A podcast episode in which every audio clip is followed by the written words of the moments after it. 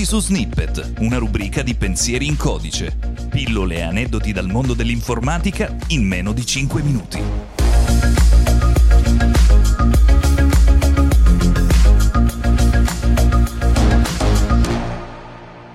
Il 4 ottobre 1957 l'Unione Sovietica riuscì a conseguire un grande successo nella corsa allo spazio.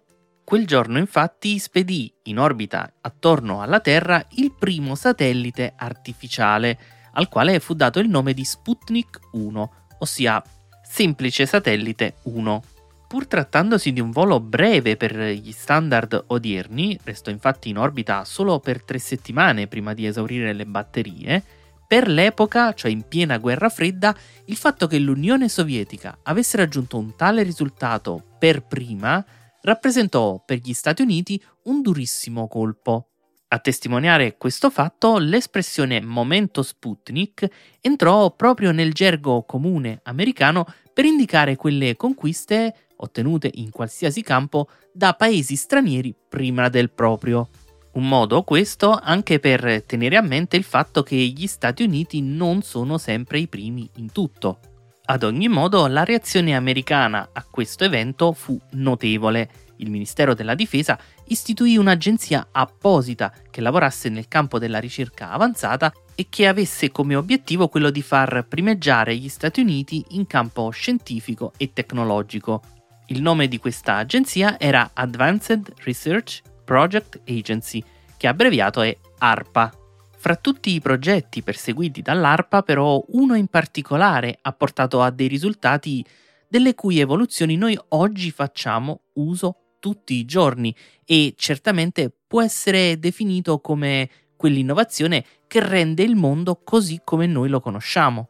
Pochissimo dopo l'istituzione dell'agenzia, infatti, già nel 1963, il direttore dell'ARPA, Joseph Licklinder, inoltrava ai suoi colleghi una nota di otto pagine in cui descriveva sommariamente gli obiettivi di un nuovo progetto, un progetto volto a far dialogare fra loro i computer. Scherzosamente, ma anche in modo molto ambizioso, tale nota era indirizzata ai, leggo testualmente, membri affiliati della rete informatica intergalattica. E fu così che Circa dieci anni dopo il momento Sputnik, nel 1967, nacque il progetto ARPANET, che aveva come obiettivo appunto quello di creare una tecnologia che permettesse di collegare i computer in rete e rendesse possibile la comunicazione e lo scambio di informazioni. Dopo quindi solo altri due anni di lavoro e precisamente il giorno 29 ottobre 1969, la rete di computer basata su tecnologia a commutazione di pacchetti, vide finalmente la luce e fu inviato il primo messaggio fra computer della storia. L'intenzione era quella di inviare la parola login da un computer dell'Università della California ad uno che si trovava a Stanford. Tuttavia, come da buona e ormai consolidata tradizione informatica, durante la demo qualcosa andò storto e dopo aver spedito le lettere L e O, si verificò un crash e le lettere G, I ed N non furono mai ricevute. Nonostante questo piccolo intoppo, però, già dopo un mese il primo collegamento fra macchine era stabile e funzionante e gettava le basi per quella rete di calcolatori che noi oggi conosciamo con il nome di Internet.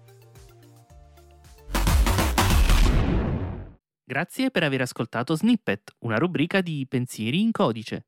Scopri tanti altri contenuti sul sito pensierincodice.it.